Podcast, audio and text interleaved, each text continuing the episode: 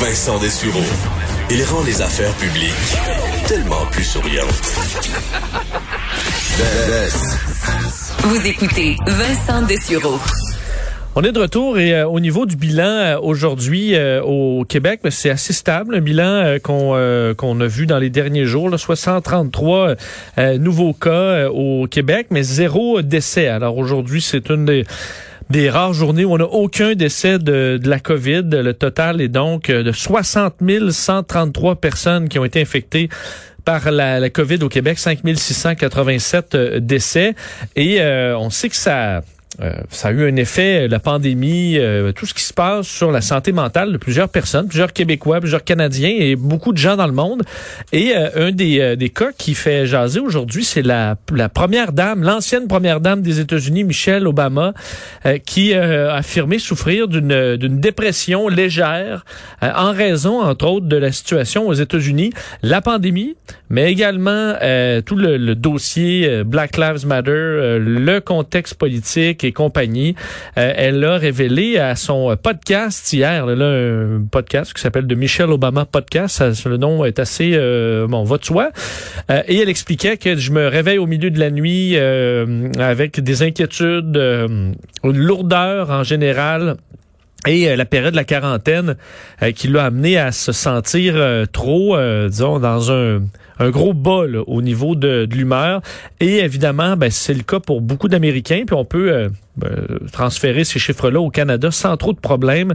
Euh, grand sondage aux États-Unis qui faisait état de qu'un Américain sur trois rapportait des symptômes de dépression, d'anxiété. C'est trois fois plus que euh, le taux qu'on avait rapporté à la moitié de l'année 2019. Alors, il y a à peine un an, c'était trois fois moins.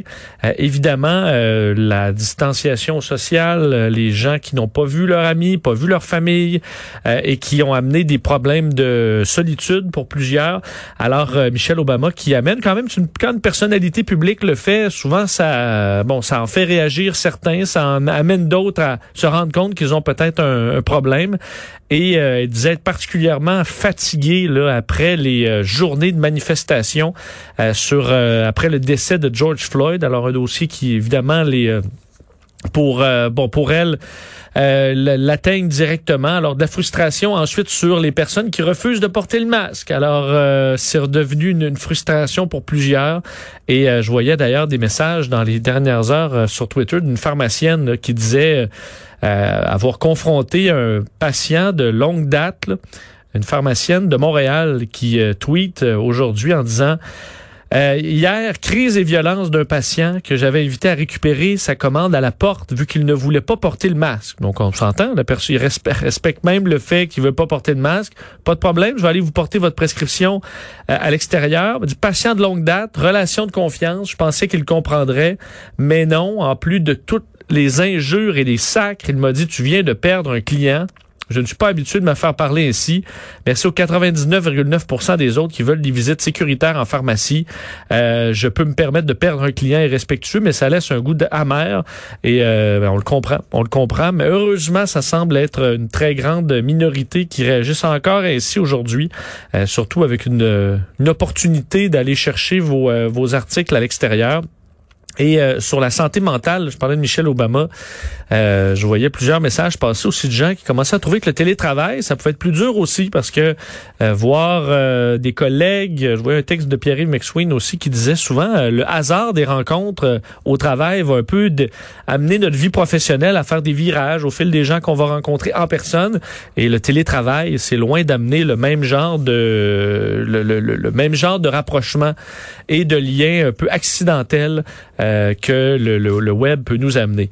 Un mot euh, sur euh, sur Beyrouth parce que nos collègues de Vidéotron ont quand même une, une initiative que j'ai trouvée intéressante. Là. Tantôt, on, on, vient de recevoir un communiqué disant Vidéotron annonce qu'elle retire dès maintenant les frais pour les appels à destination du Liban fait à partir du Canada jusqu'au 23 août prochain. alors un peu, plus de deux semaines.